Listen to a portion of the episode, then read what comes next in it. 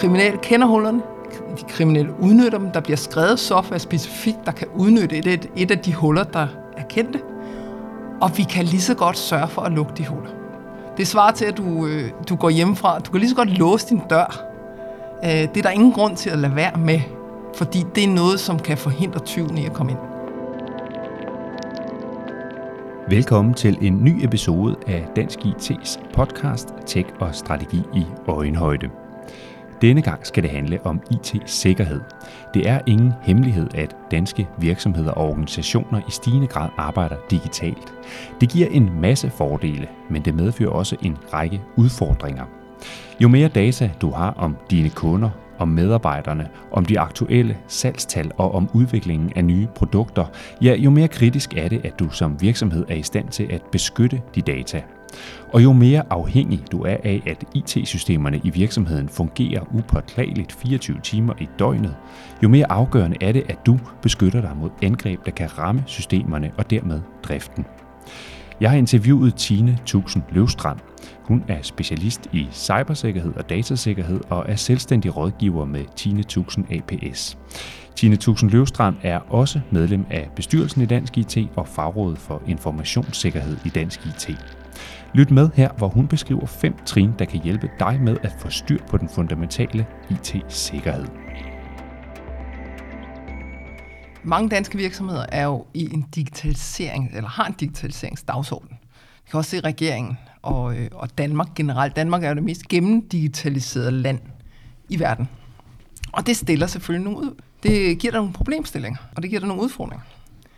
Fordi når du digitaliserer alt, jamen så har du adgang til data fra mange forskellige steder og fra mange forskellige enheder. Og der er også et krav om, at virksomhedernes medarbejdere har brug for at kunne tilgå deres data fra en mobiltelefon, eller fra deres PC derhjemme, eller fra en anden privat iPad, eller et eller andet. Så det giver selvfølgelig en udfordring, som du er nødt til at tage stilling til. Og man kan sige, det ønskelige scenarie her var jo selvfølgelig, at alle danske virksomheder og organisationer så rent faktisk havde styr på de her ting nu omkring det sådan basale datasikkerhed og den basale datahygiejne. Vi kan så også bare konstatere gang på gang, at det har man altså ikke i tilstrækkelig grad. Og så er det gode spørgsmål til sådan en som dig, det er jo, hvor starter man så henne, hvis man skal prøve at løfte sig fra det, der ikke er tilfredsstillende, til noget, der faktisk er tilfredsstillende? Der er ingen tvivl om, at dem, der vil hacke, eller dem, der vil kompromittere vores data, vil de ind, så kommer de ind. I bund og grund, så er det et meget asymmetrisk spil, eller en asymmetrisk krig, fordi vi kan ikke forhindre dem, der vil det. Men der er selvfølgelig en lang række ting, vi kan gøre. Ikke så vi forhindrer det fuldstændig, men som bringer vores sikkerhedsniveau op, hvor vi kan sige, nu har vi i hvert fald gjort det, som er muligt. Også inden for en eller anden realistisk tankegang at sige, det behøver ikke nødvendigvis at koste en masse penge eller en masse ressourcer. Der er nogle ting, man kan gøre for få penge og færre ressourcer. Og du har ligesom sådan en arbejdsliste her, der består af 5 grundlæggende punkter, eller 5 grundlæggende trin, man kan gå i gang med. Lad os prøve at tage fat i nummer 1. Hvad er det? Det er, at du skal selvfølgelig have en backup. Mm-hmm. Du skal have en backup af dine data. Det forhindrer selvfølgelig ikke, at du bliver kompromitteret, men det hjælper dig til at kunne komme op og køre igen, hvis du bliver kompromitteret. Og når jeg siger backup, er det selvfølgelig også vigtigt, og nævne, at du skal kunne genskabe, altså du skal kunne restore og lægge backuppen på bagefter. Mm-hmm. Hvis du har backuppen og ikke kan lægge den på, så er det sådan set lige meget. Mm. Er det et problem, at man oplever, at virksomheder har en backup, og så de ikke kan finde ud af at rulle data tilbage, hvis uheldet skulle være ude? Jeg tror i dag er det de færreste virksomheder, som ikke laver jævnlige test af restore. Men jeg har hørt eksempler på, hvor de havde 5 terabyte data, men deres backup den kunne kun rumme 4. Mm. Så er det sådan set lige meget. Mm. Jo, og vi har vel også set det aktualiseret her i forbindelse med de mange ransomware-angreb, der har været, altså hvor man pludselig kan få låst hele sin database, og er nødt til at finde ud af, hvad gør vi så? Ja, og det tager jo det tager noget tid, før du kommer op og kører, men hvis data er helt væk, fordi din backup ikke kører, eller du ikke kan lægge det på, jamen, så kommer du aldrig op og køre. Og så kan du altså så kan du gå nedenom og hjem med din virksomhed. Hvor ofte skal man tage backup som virksomhed? Er der nogle generelle guidelines omkring det? Det kommer jo an på, hvad du er for en virksomhed. En normal stor virksomhed tager backup hele tiden. og får det gemt på forskellige medier. Altså en backup, der er taget inden for det sidste kort tid, jamen den er gemt på et medie, der er nemt at tilgå og nemt at få fat i data, og en backup, der er længere tid tilbage, jamen det er typisk på et medie, der tager lidt længere tid at rulle på, eller er lidt svær at få fat i. Mm-hmm. Okay, så backup og selvfølgelig evnen til at kunne restore er nummer 1 på listen her. Lad os prøve at tage punkt 2. Hvad har du der? Der har jeg, at du skal selvfølgelig holde din software og din hardware opdateret. De forskellige producenter, altså Microsoft eller Adobe eller hvem det nu er, de frigiver jo jævnligt patches eller opdateringer til deres software. Cisco frigiver også patches til deres hardware, for eksempel. Så det gælder både software og også hardware-enheder. Og der er ingen tvivl om, at de kriminelle, de kender jo de her huller. Når Microsoft frigiver en patch til deres operativsystem, eller en patch til Word, eller til deres andre applikationer, så er det jo fordi, der er et hul. Og de kriminelle kender hullerne, de kriminelle udnytter dem, der bliver skrevet software specifikt, der kan udnytte et af de huller, der er kendte. Og vi kan lige så godt sørge for at lukke de huller. Det svarer til, at du går hjemmefra. Du kan lige så godt låse din dør. Det er der ingen grund til at lade være med, fordi det er noget, som kan forhindre tyven i at komme ind. Ligesom hvis du sørger for at holde din applikation og dit operativsystem opdateret, jamen så kan de kriminelle i hvert fald ikke udnytte de huller. Så er de væk. Det er jo så der, hvor jeg tænker, at der kunne godt være en del danske virksomheder, måske især i den her klasse, der hedder små og mellemstore, som godt er klar over de ting, du sidder og beskriver her, men som alligevel ikke rigtig husker at få patchet softwaren. Hvad tror du, det bunder i, altså når man ikke lever op til det, man egentlig bør her? Jeg tror, det bunder i travlhed. Det kan måske også bunde i noget manglende bevidsthed om, at det er vigtigt at få rullet opdateringerne på hurtigt. Der er jo den mulighed ved langt de fleste producenter, at de giver dig muligheden for at gøre det automatisk. Og jeg har i mit eget lille enmandsvirksomhed, der har jeg jo bare sat min PC til, at den opdaterer automatisk, når opdateringerne er tilgængelige. Så behøver jeg ikke spekulere mere på det. Og du kan også få værktøjer, der hjælper dig med at opdatere applikationerne, som ikke er Microsoft, eller som ikke er de her, hvor der er automatiske opdateringer. Og igen, så sikrer vi, at de huller bliver lukket. Vi sikrer, at der ikke er den mulighed for hackerne. Ja, og man kan jo sige, at desværre kan man jo se, at det nogle gange er lidt en gavebod for hackerne, det her, fordi man jo ved, at der er åbne... Der er ikke patchede huller rundt omkring i både virksomheder og i private hjem, altså både i form af softwareapplikationer, som vi lige har talt om her, men også i form af wifi-routeren, der ikke er patchet, eller printeren, der også er sluttet til netværket, som også indeholder et hul osv. Og der er jo hele tiden sådan et kapløb med, hvornår opdager nogen et hul, og hvornår får man så patchet det. Men er der nogle sådan generelle råd til, hvor ofte bør man patche? For man kan jo også ende med at bruge hele arbejdsugen på at sidde og patche software, så får man ikke drevet noget forretning. Det er rigtigt. For eksempel, der er jo langt de fleste virksomheder, der kører en eller anden kombination af Microsofts produkter. Microsoft frigiver patches en gang om måneden. Den anden tirsdag hver måned. Og der ved man, der bliver patchene frigivet. Og så kan der være nogle applikationer eller nogle server, som er mere kritiske end andre. Så start med at rulle det på testsystemerne eller testserverne. Start med at rulle det på en gruppe af brugere, du har udvalgt som pilot, der siger, vi tester på jer 10 brugere. Og hvis tingene bare kører videre, jamen, så er der nok en god chance for, at den her patch ikke skaber de store problemer. Og så kan man så på den måde udbrede, hvor hurtigt man ruller på. Mm-hmm. Godt. Så punkt 1 var det her med backup og restore. Punkt 2, som vi har været igennem nu, er, at vi skal huske at opdatere og patche og gøre det ofte og i tide osv. Så skal vi videre til punkt 3 på din sikkerhedsliste her. Hvad står der på den? Jamen, punkt 3, det er, at du skal vide, hvad dine kritiske data er. Du skal vide, dine kritiske data er kritisk for dig. Det er værdifuldt for dig eller for din virksomhed. Er det værdifuldt for dig, jamen, så er det altså også for andre. Og det er selvfølgelig det, du især skal passe på. Og hvordan finder du så ud af det? Jamen, det er jo, du er nødt til at tage en risikobetragtning. Hvad er det for nogle data? Uden dem ville min virksomhed ikke kunne kunne fortsætte driften. Mm-hmm. Og det er jo afhængigt af, hvad det er for en type af virksomhed. Der kan være nogen, der har nogle forskellige intellektuelle properties, intellectual properties, eller altså, nogle formler eller nogle patenter. Mm. Hvis det er en finansiel virksomhed, kan det være nogle systemer, som skal være oppe 24/7, fordi ellers der kan være nogle kurser, der er, eller nogle tidspunkter, hvor kurserne er enten højere eller lavere. Mm. Så du skal vide, hvad dine kritiske data er. Du skal vide, hvad der er kritisk for din virksomhed for at kunne fortsætte. Du skal også vide, hvem der har adgang til data. Og det er både det kritiske, men også til alle de andre systemer. Mm.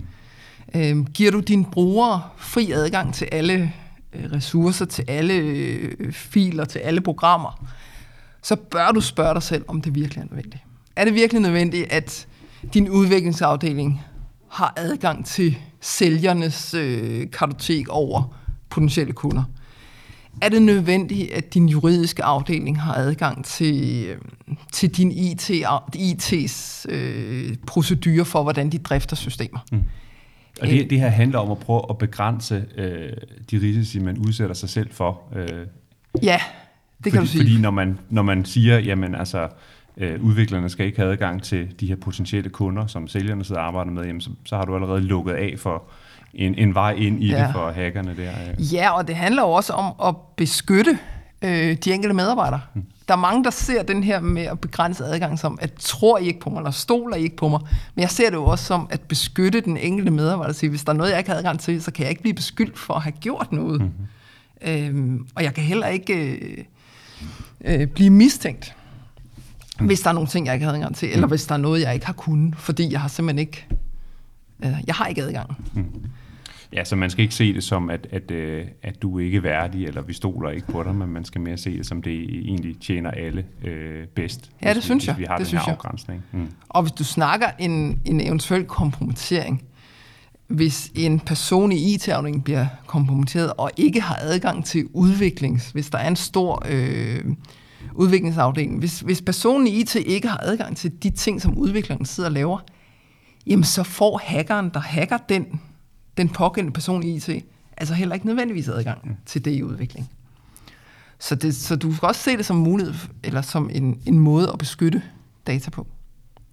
Godt, nu har vi fået styr på vores backup og restore. Vi har fået styr på, at vi får opdateret og patchet vores software og systemer. Vi har fået styr på, hvem der har adgang til hvilke data, og ligesom fået skabt nogle rettigheder omkring det. Og så skal vi videre til punkt 4. Hvad er det?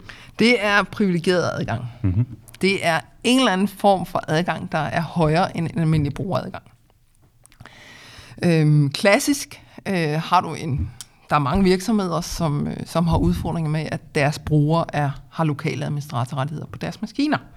Og det er det nemmeste, fordi så ved vi, at alting fungerer. Det betyder dog også, at hvis den enkelte bruger bliver kompromitteret, jamen så den malware, som bliver brugt til at kompromittere brugeren, får også adminrettigheder, fordi det har brugeren. Typisk vil malwaren kunne operere i den kontekst, som brugeren har. Så hvis brugeren har lokale administratorrettigheder til PC, måske har enterprise-admin adgang til hele domænet, så får hackeren det altså også. Så der vil det jo være en god idé at spørge sig selv, er det virkelig nødvendigt, at alle er lokale administratorer på deres maskiner? Mm. Er det virkelig nødvendigt, at alle de her mennesker, hele IT-afdelingen, har enterprise-admin adgang i dit AD?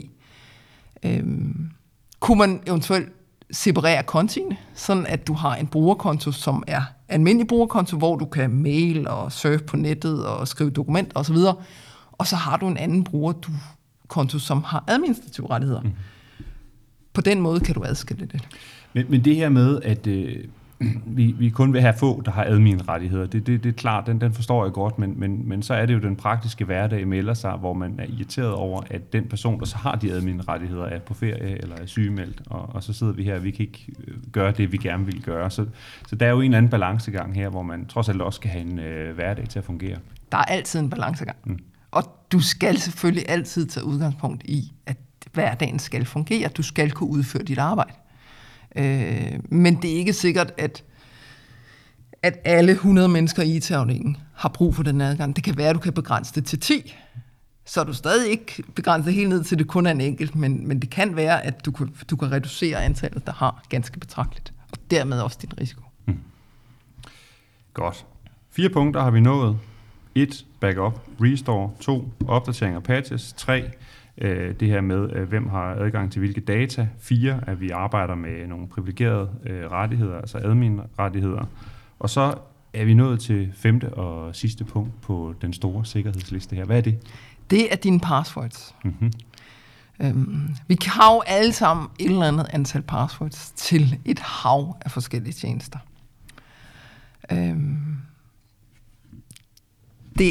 Det kan ofte være rigtig svært at huske.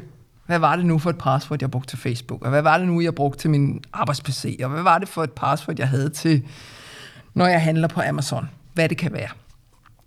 Men det er altså en kæmpe risiko at genbruge de passwords på tværs af forskellige tjenester, på tværs af systemer. Fordi bliver et system kompromitteret, så bliver de password lækket, og det vil sige, så er der en risiko for, at de kriminelle kan genbruge det password, finde ud af, prøve sig frem, og genbruge det password, du har brugt på Facebook, til LinkedIn, eller til Amazon, eller hvad det kan være. Mm. Så derfor er det en rigtig god idé at bruge et password per system eller per tjeneste. Og du kan for eksempel vælge en password manager, som kan hjælpe dig med at huske de her forskellige password. Mm-hmm. Så skal du huske det ene password til din password manager, og det password skal selvfølgelig være langt og godt. Altså password manageren, det er den her eksempelvis en app på telefonen, hvor du så har en adgangskode for at komme ind i den app, og når du så er det andet, så kan du så finde din adgangskode til de forskellige tjenester, og have styr på det der. Ja, ja, du kan også sige, at det er ligesom en bankboks, der opbevarer alle dine forskellige konti. Mm. Og så husker de passwords, du nu har.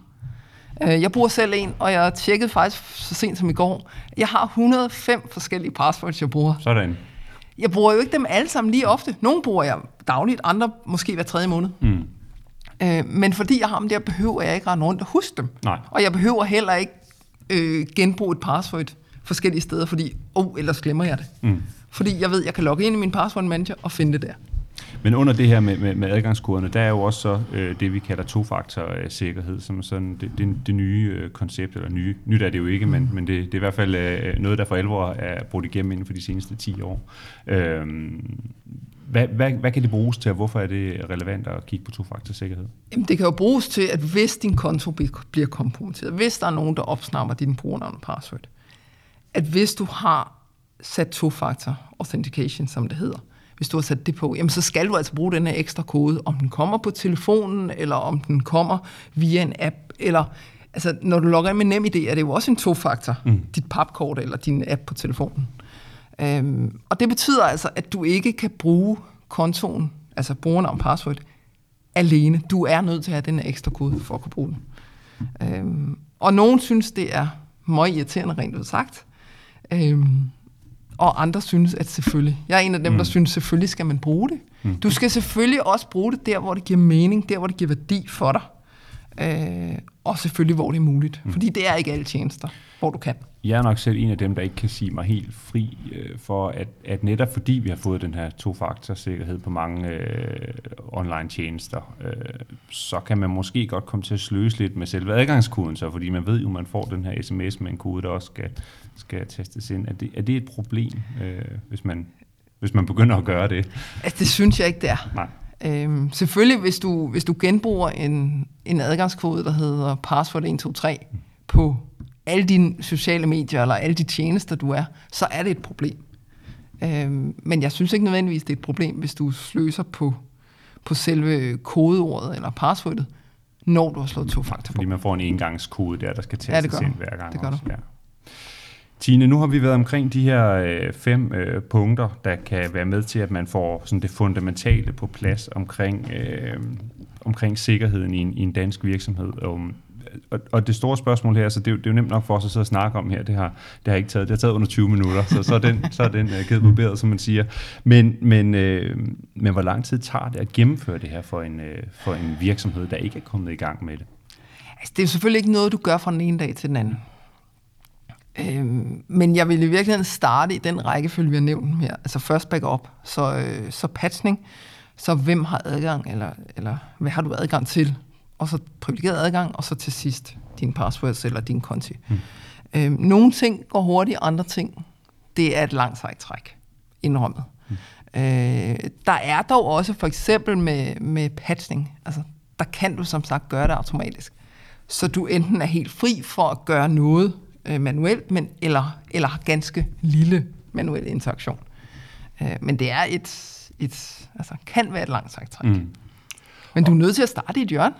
Ja, og det sidste, jeg så vil spørge dig om, det er det så ikke også sådan, at man kan sige, at man jo ikke bliver færdig med det her? Det er, desværre er det jo ikke et projekt, vi kan sætte flueben ved og sige, det fik vi overstået her. Nej, du bliver aldrig færdig. Mm. Desværre. Og du bliver jo heller ikke, det er jo heller ikke en fuldstændig sikkerhed for, at du ikke bliver kompromitteret, hvis du har de her ting på plads. Men igen, hvis du låser din dør, når du går hjemmefra, så er der en chance for, at 20-knægten går ind til naboen, hvor døren måske ikke er låst. Så du kan lige så godt gøre de ting, de lavt hængende frugter, kan du lige så godt plukke. Og når du så har det her på plads, jamen så kan du gå videre med de næste ting og tage dem.